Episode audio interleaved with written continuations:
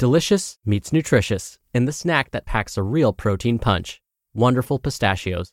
Each one ounce serving of wonderful pistachios has six grams of protein, giving you over 10% of your daily value and making wonderful pistachios one of the highest protein nuts. But perhaps more than that, I love all of the flavors they have. Their sea salt and vinegar ones are my favorite when I'm craving that flavor but want to keep it healthy. But that's just the tip of the iceberg. Wonderful pistachios come in a variety of flavors, like chili roasted, honey roasted, smoky barbecue, and jalapeno lime, perfect for enjoying with family and friends or taking them with you on the go. Whether you're a pistachio purist who loves cracking open every nut, or you prefer the convenience of no shells pistachios, Wonderful Pistachios has got you covered. Grab Wonderful Pistachios and elevate your snacking game today. So fill up with a healthy snack when hunger strikes. Visit wonderfulpistachios.com to learn more. That's wonderfulpistachios.com. This is Optimal Health Daily, episode 1760. Is it better to do a full body workout or split routine? By Christian Finn of muscleevo.net. And I'm Dr. Neal, your host and narrator. Hey there, happy Monday. Thank you so much for being here, and welcome back to a new week of Optimal Health Daily. This is where I read to you from some of the best health and fitness blogs on the web kind of like an ongoing audiobook, and always with a bit of my commentary at the end. And I'm going to keep this intro nice and short, so let's get right to today's post as we optimize your life. Is it better to do a full body workout or split routine? By Christian Finn of muscleevo.net.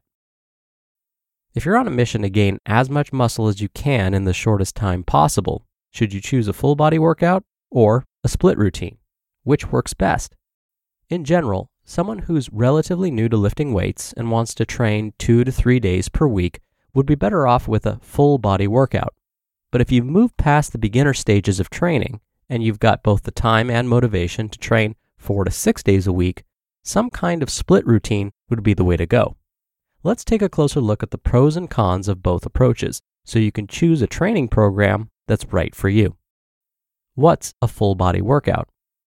A full body workout means training all the major body parts chest, back, shoulders, arms, and legs in a single workout. Most training programs that use full body workouts are done two to three times a week, with each workout typically separated by at least one full day of rest. What's a split routine? With a split routine, rather than hitting all the major muscle groups in a single workout, you work different areas of the body on different days. On day one, you might train your chest, shoulders, and triceps. Day two is back and biceps, with day three reserved for legs. A split routine is usually performed four to six days a week, with the body separated into two or more different regions. Full body workout versus split routine. Which is better? Because there are so many different ways to set up a split routine, it's impossible to say that a full body workout is better than a split routine, or vice versa. The suitability of any given training routine for you, be it one based on full body workouts or some kind of split routine, depends on a number of factors. Let's take a closer look at each one. How often can you train? A training program is only effective if you actually do it. There's no point starting out on a split routine that involves lifting weights six days a week if you only have the time or the inclination to train three times a week? How much time can you spend in the gym? If you can train four days a week, your workouts are going to take longer than they would if you were lifting weights five or six times per week. If you're training five days a week, for example, you might be able to get each training session done in 45 minutes. Compressing the same amount of work into three training sessions means that each one is going to take 75 minutes which may not fit your schedule. Some people find it easier to stick to a training program that involves shorter, more frequent workouts. Others prefer longer, less frequent training sessions. How much work do you need in each of those workouts to stimulate muscle growth? If you're new to lifting weights, muscle growth tends to happen relatively quickly, and it's often possible to generate significant gains in muscle mass with a relatively low volume of strength training. But as the weeks and months go by, the rate at which additional muscle tissue is acquired tends to slow down. That is, training your whole body three days a week on Monday, Wednesday, and Friday may have been an effective way to build muscle when you were starting out. But there'll come a point when the gains slow down or even grind to a halt completely. Once you get to that point, chances are you'll need to ramp up the amount of training you're doing if you want to continue making progress. What's more, not everyone responds to an identical training program in the same predictable way. Person A may need a greater volume of training than person B to stimulate the same amount of muscle growth. In practical terms, this means longer and or more frequent workouts to make similar gains. How often should you train each muscle? You want to hit each muscle group at least twice every 7 days, which you can do with both whole body workouts and split routines. However, if you want to hit each muscle group twice a week, you can do that with just two full body workouts. A split routine, on the other hand, requires at least four. That's all well and good if you can train four days a week on a regular basis, but not everyone is in that position. If time constraints mean you can make it to the gym on a consistent basis two to three days a week, then go with a full body workout.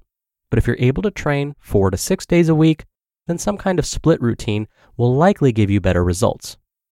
How many sets per muscle group? To maximize your rate of muscular growth, aim for somewhere between 10 and 20 hard sets per muscle group per week. Again, you can achieve that with both a split routine and a full body workout.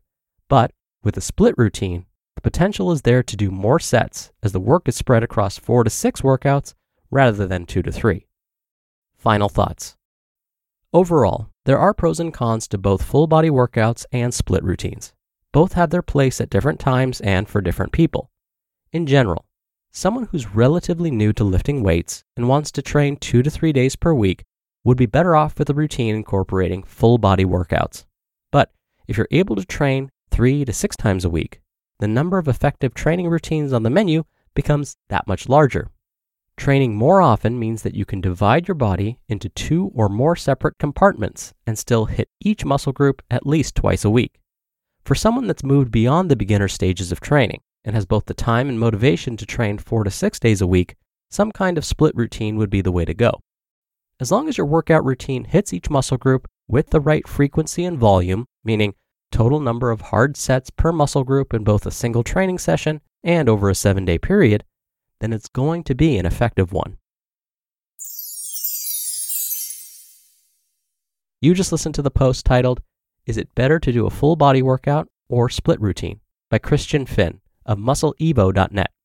We're driven by the search for better, but when it comes to hiring, the best way to search for a candidate isn't to search at all. Don't search, match with Indeed. Indeed is your matching and hiring platform with over 350 million global monthly visitors and a matching engine that helps you find quality candidates fast. Ditch the busy work. Use Indeed for scheduling, screening, and messaging. 93% of employers agree Indeed delivers the highest quality matches compared to other job sites. One of the things I love about Indeed is that it filters out incompatible applicants. So when you're hiring, the process is much faster, and you only have to consider applicants that are already likely to be a great fit. And listeners of this show will get a $75 sponsored job credit to get your jobs more visibility at indeed.com slash health. Just go to indeed.com slash health right now and support our show by saying you heard about Indeed on this podcast. Indeed.com slash health. Terms and conditions apply. Need to hire? You need Indeed. Dr. Neal here for my commentary. As today's author Christian said, for beginners, full body workouts are often recommended. In fact, that's the stance of the American College of Sports Medicine, too. In fact, the American College of Sports Medicine says that when you're new to strength training, it may not be best to focus on isolation exercises or worry about split routines. But isn't that what many of us end up doing when we start out? I know when I first started getting into weight training, my friend and I only focused on performing heavy bench presses. We skipped legs, shoulders, the back, abs, everything else. Instead, we should have been performing full body workouts with at least one set per muscle group and aiming for 10 to 20 repetitions each set.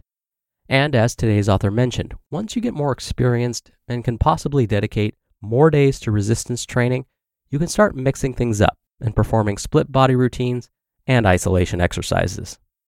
All right, that'll do it for the Monday episode. I hope you're having a great start to your week, and I'll be back here tomorrow as usual, where your optimal life awaits.